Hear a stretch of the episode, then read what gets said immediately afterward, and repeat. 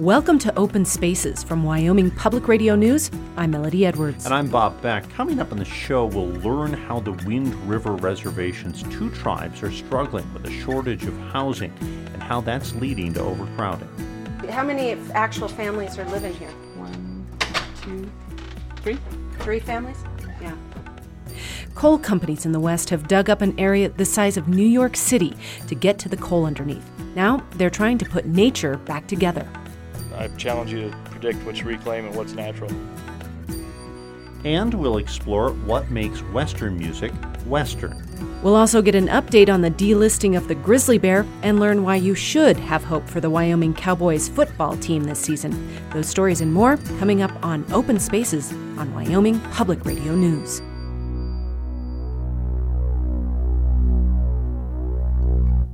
Support for Open Spaces podcast comes from the Hobbs School of Environment and Natural Resources at the University of Wyoming. uwyo.edu/HAUB.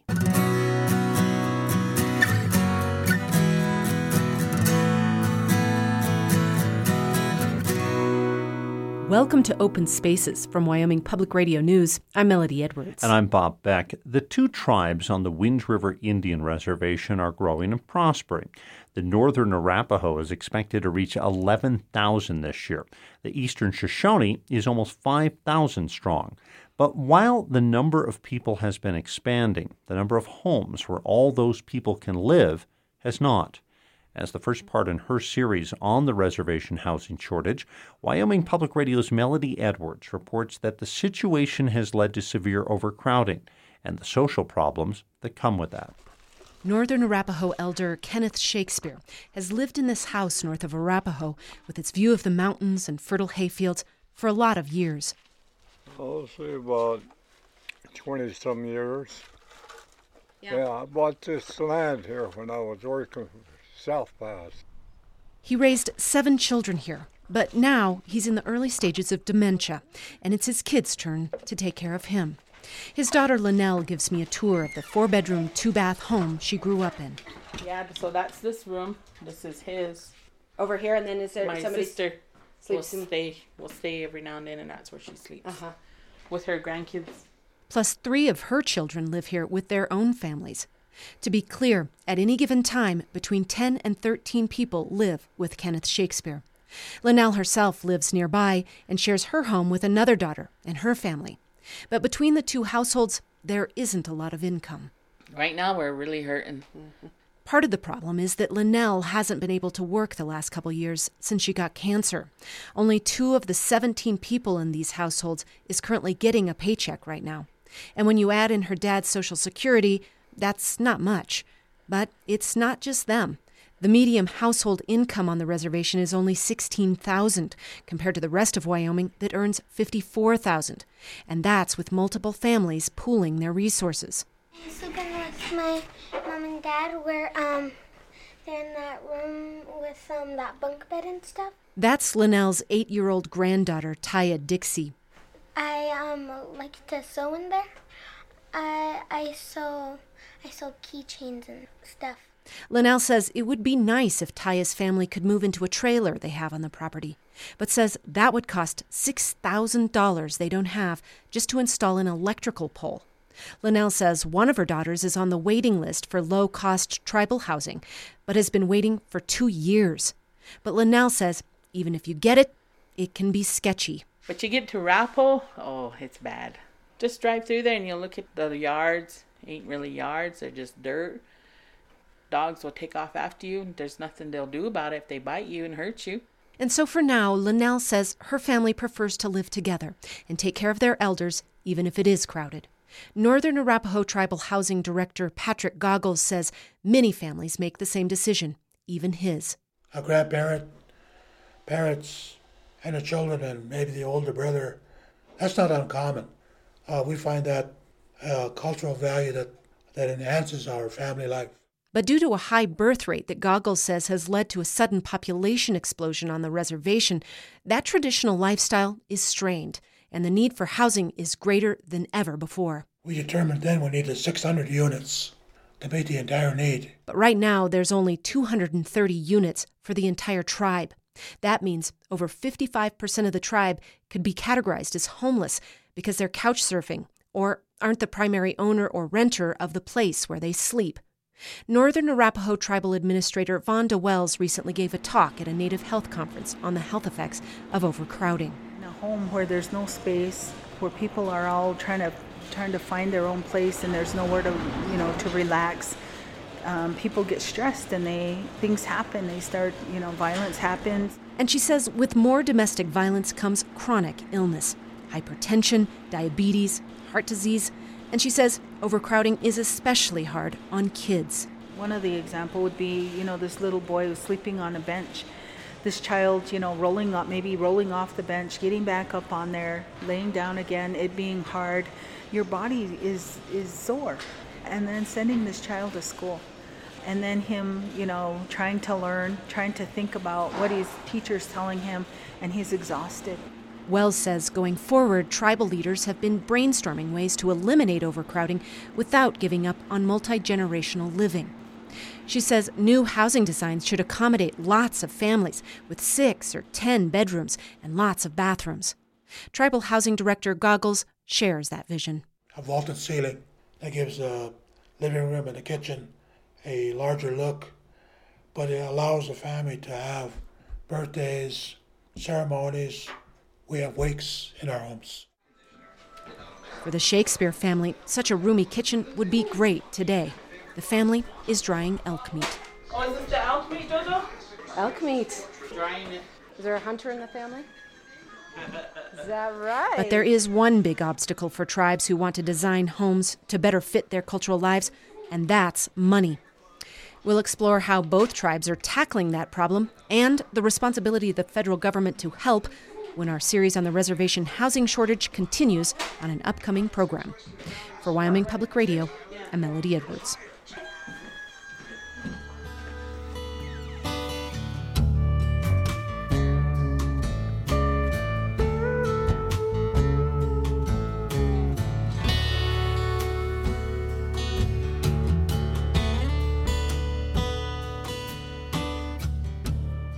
Glancing at a satellite image of northeastern Wyoming, you can't miss the coal mines.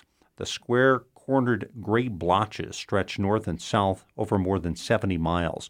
But if all goes according to plan, someday, when the mining is done, those scars will disappear, erased from the landscape by intensive reclamation efforts. Coal companies are on the hook for that cleanup, but the industry's recent collapse has raised questions about whether they will actually come through. How big of a problem would it be if they didn't? Wyoming Public Radio's Stephanie Joyce takes us behind the scenes of the complex, expensive process of cleaning up mining's legacy. Standing on a platform looking down into one of the 3 active pits at Cloud Peak Energy's Antelope Mine near Douglas, engineering manager Blake Jones struggles to describe the scale of the mining operations in relatable terms. To that bluff over there, it's about 4 miles. The bluff marks the far side of the mine pit. The space in between is just a huge void. The coal seam is at the bottom of the pit, and in order to get to it, a fleet of shovels and trucks scraped away hundreds of feet of overlying dirt. It's hard to imagine this spot ever looking like it did before.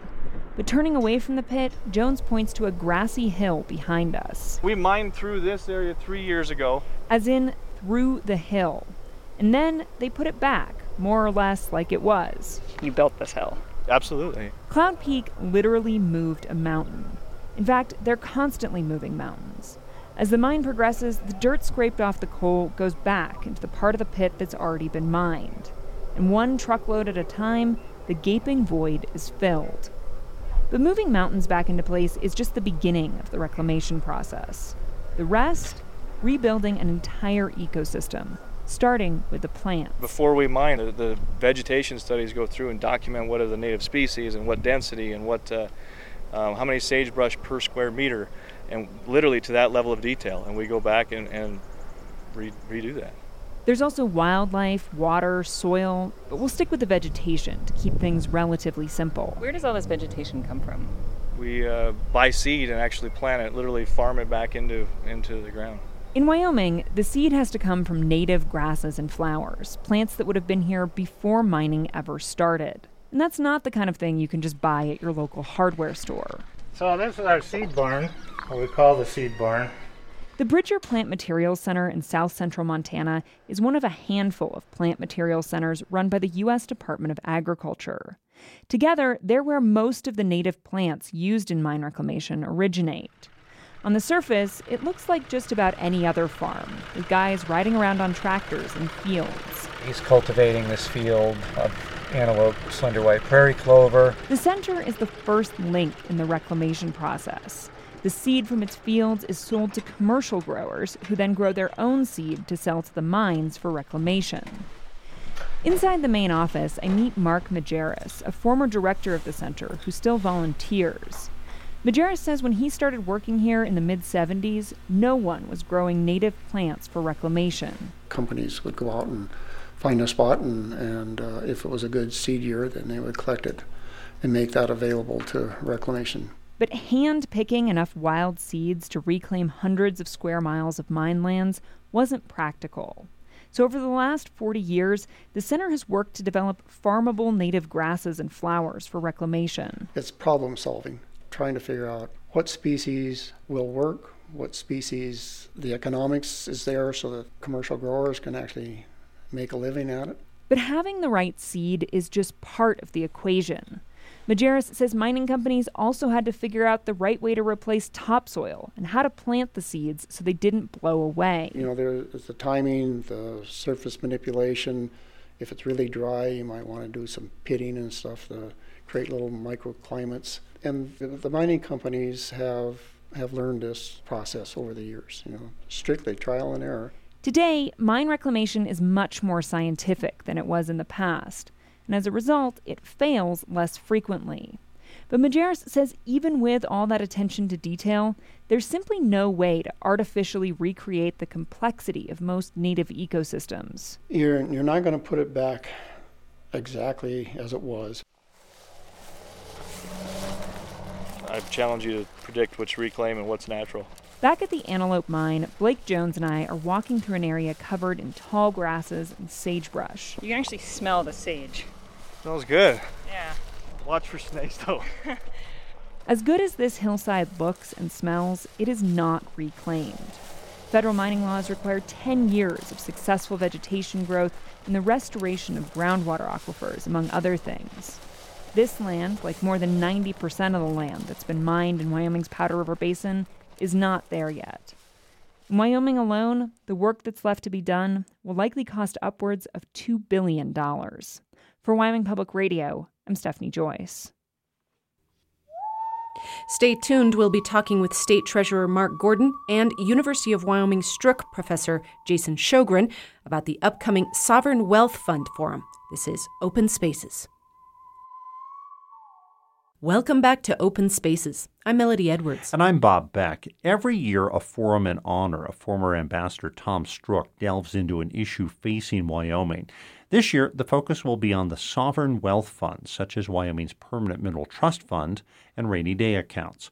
State Treasurer Mark Gordon and University of Wyoming Strook Professor Jason Shogren joined me to discuss the upcoming Strook Sovereign Wealth Forum that will be held in Jackson. Shogren says they are bringing in experts to answer some important questions. How much money do we want to have in our rainy day accounts, and how much do we want to have as a state in our sovereign wealth funds, and how do we transform a stock of rocks, essentially, and gas into a stock of money that the folks in the state of Wyoming can use for their public services? And so we are bringing in 5 panelists from around the world to talk to us about how they've dealt with it in New Zealand, how they dealt with it in Saudi Arabia, Hong Kong, Alaska, and also an expert on the Norwegian fund. Jay, it seems like one of the things that probably those other places have done is identified a number. Is that something you'd like to see happen in this state as well? Yeah, I think it's something we need to talk about because, you know, saving money doesn't have to just be willy-nilly. There are people who spend their whole life trying to figure out how much is the optimal amount to save for the population you have. I mean, Here in Wyoming, we have somewhere between $6 and $8 billion saved up in the sovereign wealth funds. And in Norway, they have $1 trillion saved up just about, and they have 4.5 million people. So they obviously made a decision to put more into their sovereign wealth per person than we have. And we need to understand why and what they're thinking. And then how do you spend it once you decide to invest this big chunk of money? Because, I mean, folks in Wyoming are going to be here a long time, even if the resources aren't, and even if we aren't, and we're leaving a legacy for the future. Mark, your thoughts on this type of discussion? Yeah, no, I think that's Jay's kind of put it in a nutshell. It's interesting. One of the funds that's coming is Alaska. Alaska has very similar problems to what Wyoming does. They're about a $53 billion fund. They're the largest of the funds that are domestic. And they've got a $4 billion shortfall in their budget. They're trying to figure out what to do. Of course, people know that in Alaska, they give distributions out. They call it truck month. Every year, there's a certain amount of money that comes back. And now they're trying to figure out how to balance their budget. And maybe that's not something that they're going to be able to do. So a lot of different funds are dealing with these kinds of problems. And I think Jay and I talked, it's been about 2 years now that we've been talking about getting peers together in a room and looking at different challenges and it how to address them. And I think this year was the year that it became absolutely critical that we do that. When you talk about these types of funds, and I'll start with you, Mark. Are you talking mostly at focusing our attention on the Permanent Mineral Trust Fund, or are you talking about everything, including the Rainy Day account? Well, I think, Wyoming, we often talk about $19.5 billion, and everybody has the impression that there's just this big sort of sock of change that we, can use in different ways. But, of course, you've highlighted the point that the Permanent Mineral Trust Fund is about a $7 billion fund, and that's different from what we use to run the state. And what we use to run the state is in that's where the Rainy Day account sits. And they have different investment portfolios. They have different approaches to their spending policies and so on. And this is an effort really. And we're actually there's a piece of this that is kind of for peers only. And we're bringing a bunch of our legislators in to actually take a look at. They've got these challenges. You see every month we have another sort of downward revision in what we expect for revenues and some anticipation of what this means for the portfolio and what it should deliver. And so we're trying to get all of that put together. Jay, when you look at this issue, I've talked with economists over the years, and it'd be interesting just to get your thoughts on this. Is it better to continue to try and save as much as you can, build up all these funds? Is that the smartest thing the state can do? Well, I guess there's sort of two views. One is to save nothing and just transfer all the wealth, all the mineral wealth, right to people and let them invest it. That can work if all the money stays in state. There's also this tendency to decide that, well, we have to pay for our own public goods here in Wyoming, and so, yeah, we are going to need this Permanent Mineral Trust Fund to be able to generate a flow of resources for the long run.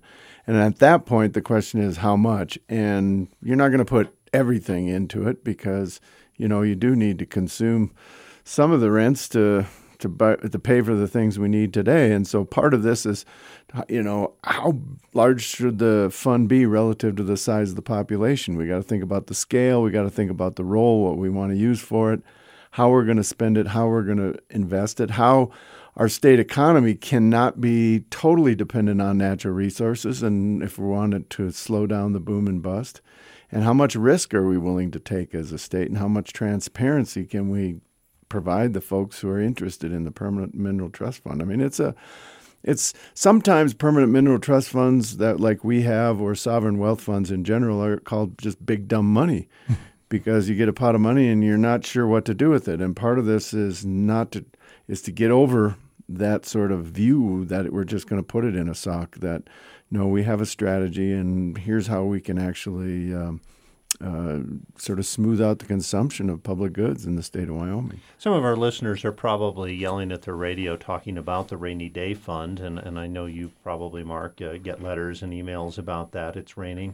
Mm-hmm. We should use that. But should this strategy go towards something like that too, Jay, where we actually have an amount of money that we know what we really should have in the bank? Oh, yeah, absolutely. And it's a discussion, and it's a political discussion, and we're trying to bring in people who have been wrestling with this from all around the world, who've, they may not have answers, but they have asked hard questions that perhaps we haven't asked the same way. And hopefully by the end of these 2 days, everyone is going to have a bigger and broader and more educated perspective on just what we need to do and how we need to do it in terms of being able to balance the funds versus what we want for the future versus what we need today. Yeah, and Bob, part of what I was thinking about as Jay was saying that, Wyoming's been through this before a couple of times, and we kind of know what we've done before. But this is an opportunity really to look at people that have been in the business for a little bit longer than us and bigger and maybe have some of their ideas come to the table too. Now, Jay, you're going to have a public forum, and this is going to be Wednesday night, 6 o'clock till 8 on August 24th at the Jackson Hole Center for the Arts. Could you talk a little bit about what you'll be doing there? Right. So we've got 5 panelists, Adrian Orr from New Zealand, Khalid Al-Suyam from, he's at Harvard, Stanford, but he also ran Saudi Arabia's fund for quite a while. Alexa Lam is from the faculty law at the University of Hong Kong, and she also was in charge of their monetary policy and Securities and Futures Commission there. Angela Rondell, she's from the CEO of the Alaskan Permanent Mineral Trust Fund, or their permanent fund. And then Sam Wills from University of Oxford, who's made this his career, studying funds all around the world and the lessons learned. And this is open to the public. They're going to present their views. Kathleen Hayes from Bloomberg Television, if you've seen her on TV, she's a pretty popular financial advisor. And if people are interested, we'd love to have them come to the Jackson Hole Center for the Arts at 6 o'clock and participate and try to educate themselves and try to ask some hard questions that we can think about. Jay Shogren, always nice having you. Mark Gordon, thank you so much for stopping by.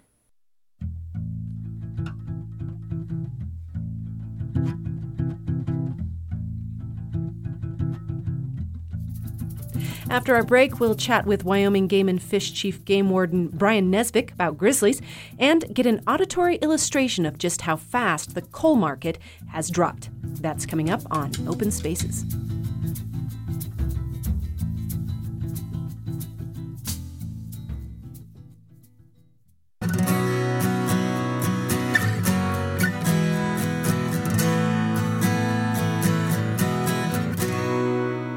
Welcome back to Open Spaces from Wyoming Public Radio News. I'm Melody Edwards. And I'm Bob Beck. The Wyoming Game and Fish Department continues to put the finishing touches on the plan for how Wyoming will manage the grizzly bear. This week, Game and Fish commissioners voted to approve a 3-state agreement concerning how Wyoming, Idaho, and Montana would manage grizzlies when they come off the endangered species list.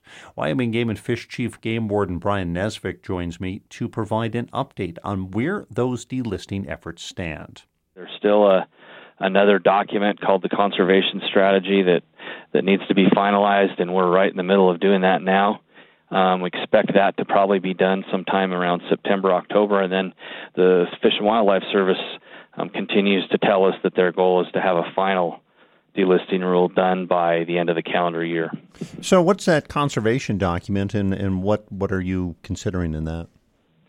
So the conservation strategy is something that was in place the last time grizzly bears were delisted, and really what it does is it recognizes the agreements and the mutual all of the things that the different agencies involved in grizzly management in the Greater Yellowstone ecosystem have agreed to work together on with regards to grizzly bear management once they are delisted. The conservation strategy is strictly a document that's focused on post-delisting grizzly bear management. So For example, some of the agencies that are involved there are the U.S. Forest Service, Yellowstone Park, all three states, Idaho, Montana, Wyoming, local government representatives from each of those states, and the Fish and Wildlife Service. So kind of all of those groups come together and develop this document that really outlines post-delisting management,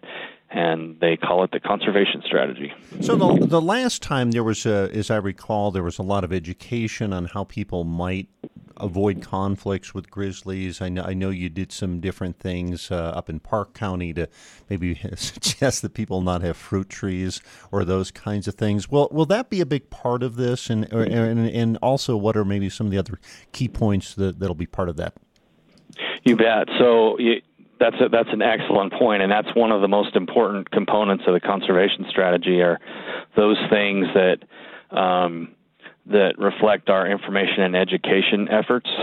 Those haven't stopped just because grizzly bears aren't delisted. We continue to have a fairly robust program now where we provide education to folks to help them work and recreate and live with grizzly bears.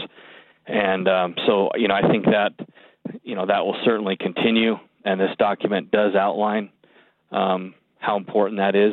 Other things that are in there are, agreements between all involved about the protection of habitat in the Greater Yellowstone ecosystem.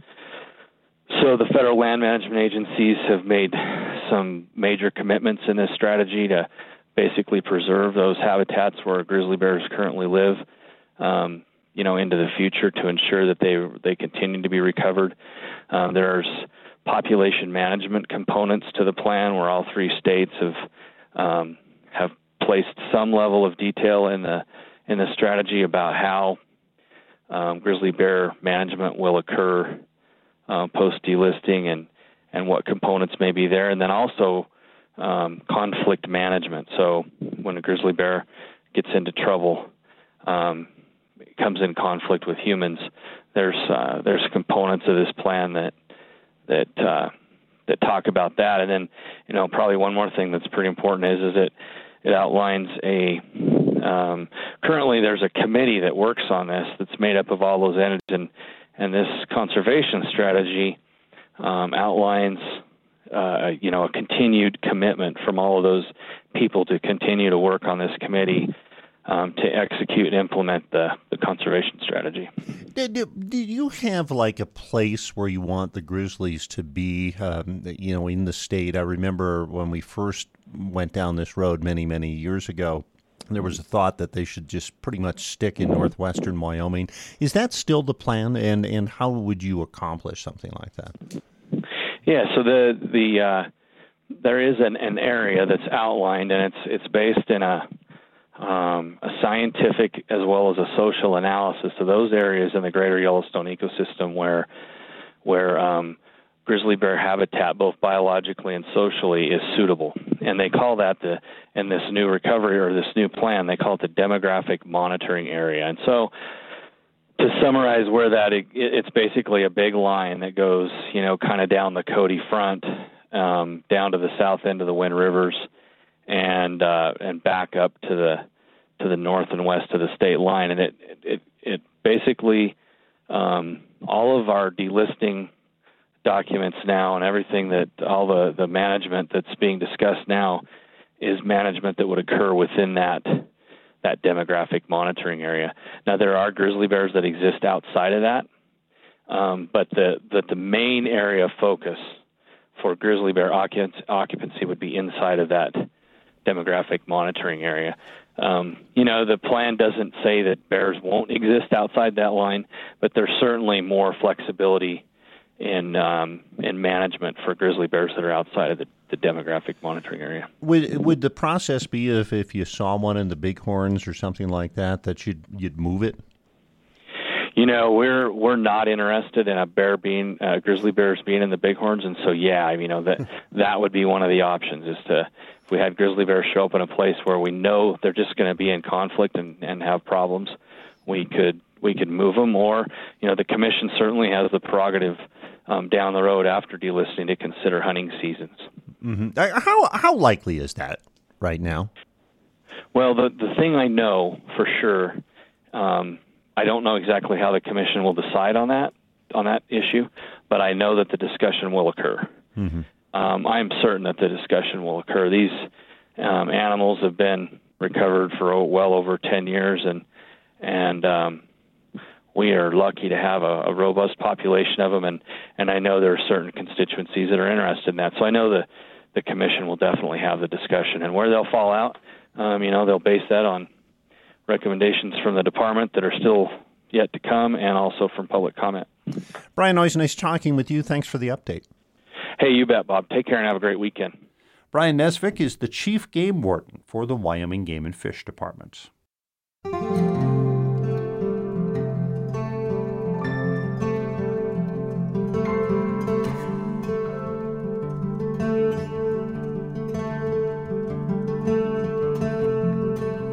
As Wyoming faces a primary Tuesday, energy has been on people's minds. The state's energy industry is in the midst of a historic downturn. In recent weeks, candidates for a variety of offices, including those running for the U.S. House of Representatives, have offered up their thoughts on what's keeping down the energy industry. Our energy reporter Stephanie Joyce joins us now to fact-check some of those claims.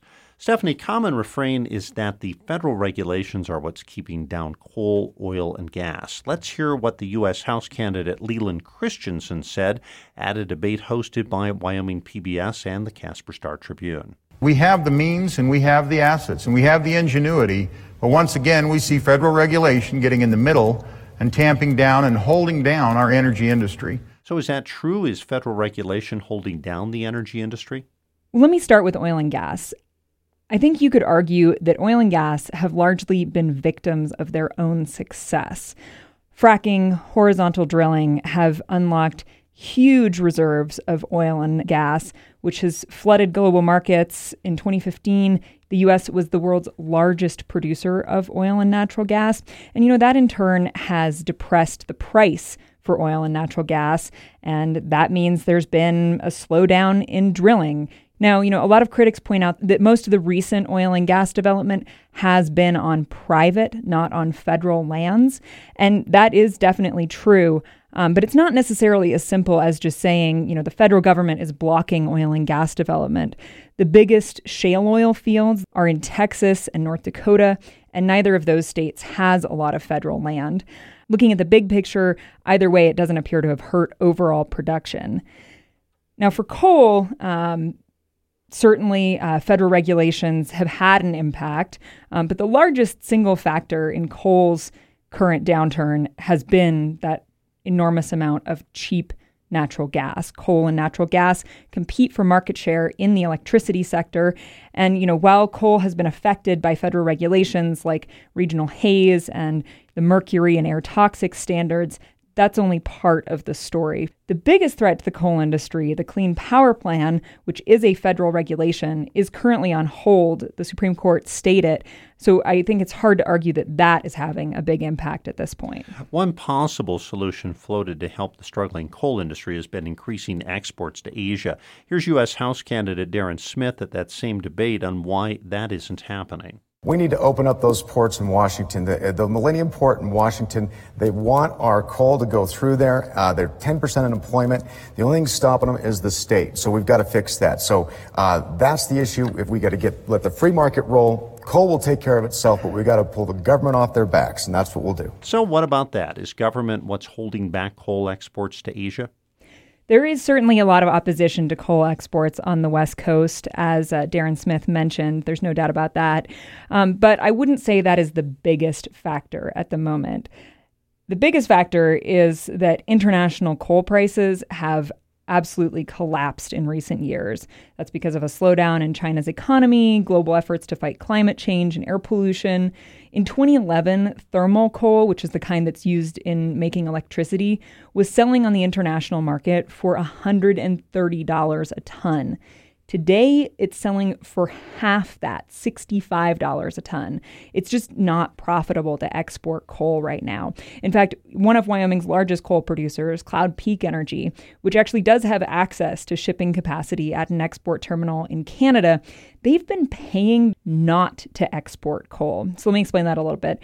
The company has a contract that it will ship a certain amount of coal, but they would lose so much money exporting that coal right now that they're instead paying not to ship it. And so for at least right now, even if coal companies did have access to a dozen ports on the West Coast, it's pretty unlikely that they would be exporting coal at current prices. Now, of course, that could change.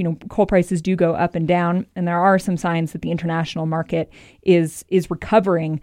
But even then, Wyoming is going to be competing with Australia and Indonesia in the international coal market. And those places are a lot closer to China and India than Wyoming is. Donald Trump has said in recent days that if he's elected in November, he'll bring back coal jobs. Liz Cheney said something similar at that Casper debate. I think the fundamental obligation of Wyoming's representative in the House of Representatives is not to look for alternatives or for government programs long-term to help our coal miners. It's to make sure that our coal industry survives. Can Republicans bring back the coal industry? I think there's absolutely no doubt that Congress and the president certainly play an important role in setting the direction of energy policy in this country. But markets play a huge role, too. And as I've mentioned, extremely cheap natural gas is affecting the coal industry. There's also, flat electricity demand. There's the shrinking global markets. There's, utilities making independent decisions about the energy mix of the future. And I think all of those things combined are probably going to have a bigger effect on the coal industry than federal policies. For example, Texas is the largest consumer of Wyoming coal. But many of the state's coal-fired power plants are heading for retirement, and those coal-fired power plants in Texas are being replaced by gas and by solar and by wind turbines. And, that isn't a decision that's made at the federal government level. Those are decisions that are being made by privately owned utilities in the state of Texas. And so, 250-plus coal plants have already closed in the past 5 years. Those coal plants are not going to be coming back, no matter who is elected in the fall. On a recent quarterly earnings call, the CEO of Cloud Peak Energy, Colin Marshall, basically said just that. Let's hear him. If you go back to 2011, we shipped 96 million tons, and now we're looking at 60. So, the reality is there's less coal being burnt in the U.S., and we're adjusting to that. And it's not just Cloud Peak that's saying that. Robert Murray, the CEO of Murray Energy, the nation's number 3 coal producer, told Taylor Kirkendall, a reporter with S&P Global Market Intelligence, that he doesn't think coal will ever be a thriving industry again. So to summarize, if Donald Trump, if the Republicans win in November, they could certainly, stop or severely delay some federal regulations like the Clean Power Plan, which would definitely help stop the coal industry's recent dramatic downturn. But there are a lot of other forces at play that are largely outside of the control of Congress and the executive branch, as, I think most free market proponents would argue they should be. Stephanie Joyce covers energy for Wyoming Public Radio. Thank you. Thank you, Bob. Inside Energy is a public media collaboration focused on America's energy issues.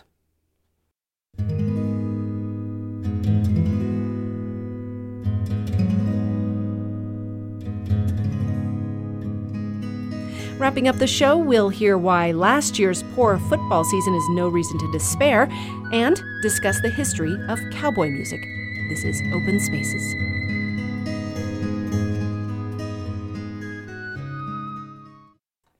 Welcome back to Open Spaces. I'm Bob Beck. And I'm Melody Edwards. It's safe to say that 2015 was a terrible year for the University of Wyoming football team. A slew of key injuries, coupled with inexperience on the defensive end, saw the Cowboys finish with a horrific 2-10 record. The good news is that Wyoming returns 18 starters from last year's team, and the hope is that they will be much improved. Wyoming Public Radio's Bob Beck reports. Optimism is always high during the first week of training camp. During the annual media day, middle linebacker Lucas Waka pronounced that the Cowboys were much improved. As you can tell, a lot of people are bigger, faster, We look like a totally different team out there. You know, how young we were last year is definitely a key. We had a good spring, good summer, and I think that coming to fall camp was we were on a positive note. As Waka points out, the Cowboys were awfully young last season, starting more freshmen than all but 6 other teams in the nation, and that translated into some ugly losses. Wyoming lost by 2 touchdowns or more 8 times. The biggest loss was a 38-3 pounding at the hands of San Diego State. Waka says teams took advantage of their youth, and he'd like some payback. We owe a lot of people a lot of stuff this year. Andrew Wingert shares that mentality. The safety was recognized as one of the top freshmen in the country and led Wyoming in tackles. Wingert says as difficult as last season was, it taught him a lot. It really was a life changer. You know, it really changed my outlook on, you know, how I play the game. You know, you can't just, like high school, go out and win every game just by stepping on the field. You know, you got to prepare, you got to do all the little things.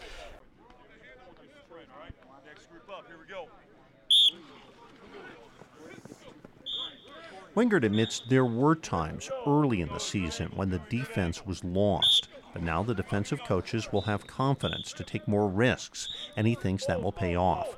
The Wyoming player who had a great 2015 was running back Brian Hill. He set the school record for rushing yards in a season, and he is being touted as one of the top backs in the nation. This season, Hill is on pace to break the all-time Wyoming record for rushing yards, but all he is focused on is winning. I hate losing. I hate losing more than I love winning. So I'm always depressed after every game we lose and stuff. So hopefully we can get a few wins and get to a bowl game this year. Do you see a momentum thing if you guys could get off to a fast start? Oh, for sure. You know, we got off to a very slow start last year, and I think that just weighed on a few guys' psyches. Head coach Craig Bull is in his 3rd season. He's glad the team is more optimistic, but he says it's time to play better. You know, everybody asks me, okay, what do you need to do to be more competitive? We got to look more competitive. We got to be in games at halftime where you're going in and saying, geez, we're 3 possessions down. But Bowl has already seen improvement, and a lot of that has to do with experience. Certainly our players understanding what they're doing has an impact. We're more athletic. We're not as experienced at a couple of positions, but all the other positions we're much more experienced. They might even have a reliable quarterback. Wyoming has struggled at the position during Bowles' first 2 years, and sophomore Josh Allen might help. Allen broke his collarbone in the 2nd game of the season last year, but in the short time he was in there, he made plays. Allen is mobile and possesses a cannon for an arm. Receivers say he throws it harder than anyone they've come across, and he also has some swagger. But Bowles says it's going to take a bit more time for him to play the way they want him to. You're right. He possesses what you're looking for. He's 6'5". He's 225 pounds. He can throw it forever. But he needs to take coaching. Like a lot of quarterbacks with strong arms, he takes risks that his coach will try and knock out of him. You know, sometimes I look and say, hey, you throw the ball across the field, probably not a good thing's going to happen. And did that a couple times, which rankled me a little bit. But we can coach that. And that's what I'm talking about. He just needs to take some coaching. Because Brian Hill is such an explosive running back, defensive teams trying to bring more people to the line of scrimmage in an effort to stop him. Recent Wyoming quarterbacks have not had the ability to throw and get them out of that defense. Allen says if the defense has tried that on him, he'll throw it over their heads for big plays. He says he loves the fact that Wyoming was picked to finish last by the media. You know, we want people to sleep on us. We want to surprise a lot of teams, and I know that's what's going to happen. Wyoming opens its season September 3rd against Northern Illinois. For Wyoming Public Radio, I'm Bob Beck.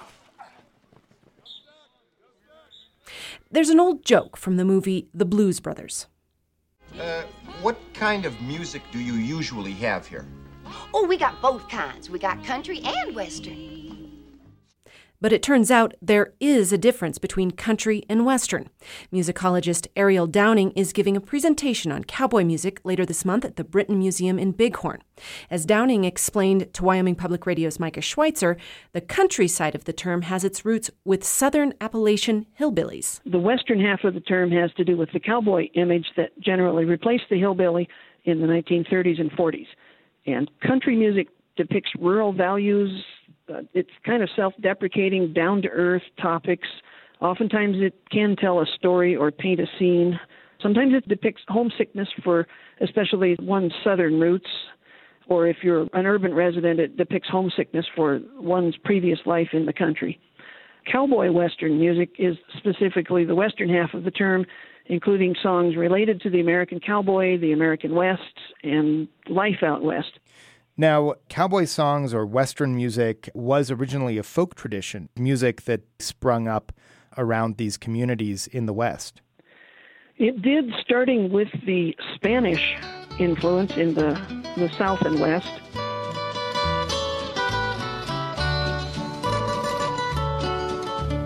Out in the West Texas town of El Paso, I fell in love with a Mexican girl. A number of the cowboys that came north on the trails were Latino. A number of the cowboys were African American, especially after the Civil War.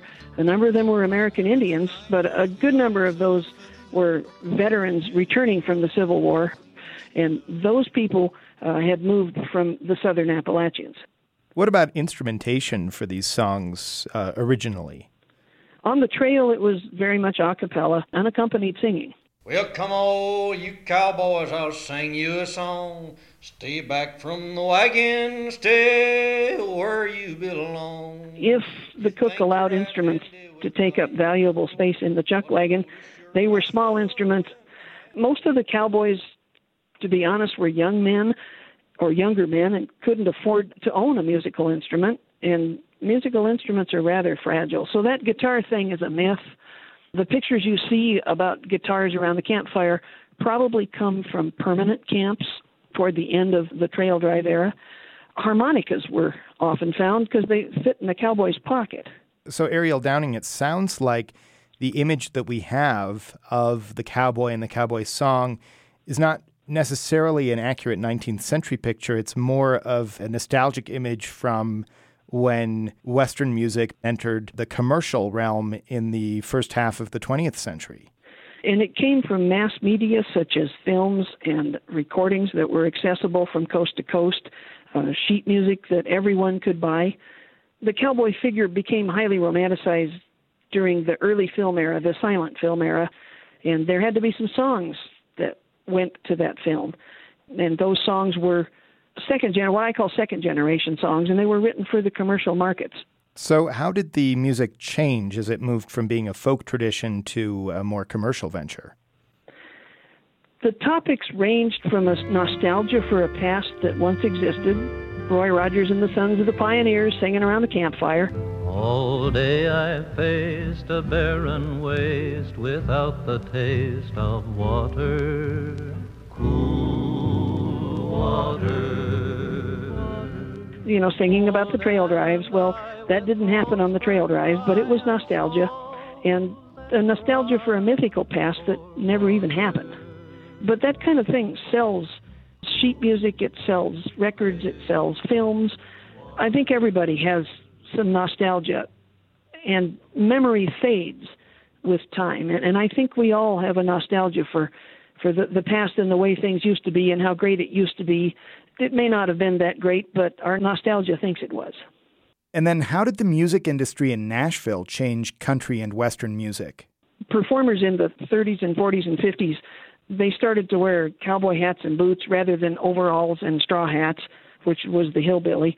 Even country music singers who were not Western at all adopted that Western look, the cowboy look. Her eyes were blue, her hair was auburn. For example, Hank Williams, who was miles and miles ahead of his time. He was an Alabama cotton farm boy, and he didn't identify as a hillbilly, though, because those movies were so popular, that look was so popular, he identified as a drifting cowboy. And he dressed accordingly, along with many, many, many other performers for decades. And that trend is just now starting to disappear. I'm seeing in recent decades, I'm starting to see country performers who wear ball caps. They don't wear even the black cowboy hats. And the term is now becoming country music. And I wonder if the image of the country performer has come full circle. Perhaps aligning more closely with that of the earlier hillbilly performers. Country music, I think, is re-identifying with the South, and that's not a bad thing. It's just the cowboy image is going away. So what then is the fate of Western music? I think it's become its own market, a niche market, if you will. It's not as big as the country market, but there's a great deal of interest in the American cowboy, both the historical, the movie cowboy, and the modern cowboy. And speaking of which, cowboy singer-songwriter Dave Munsick will be joining you to perform the musical examples for your upcoming presentation. Right. Went to the sale today to try a horse. I thought they'd have what I'd been looking for. And I could have used recordings, but I thought it would be much more fun to include live music. Ariel Downing's presentation, Canyons and Crescendos, Music of the American West, takes place Thursday, August 25th at the Brinton Museum in Bighorn. She spoke with Wyoming Public Radio's Micah Schweitzer. Thanks for joining us for Open Spaces. If you missed any part of the program or want to hear one of our stories again, you can find them at our website at wyomingpublicmedia.org. There you can also explore old shows, pitch us stories for future ones, and link to our podcast that is also available on iTunes. Anna Rader is our web editor. We also invite you to visit us on Facebook, and all of our reporters can be found on Twitter. Open Spaces is a production of Wyoming Public Radio News.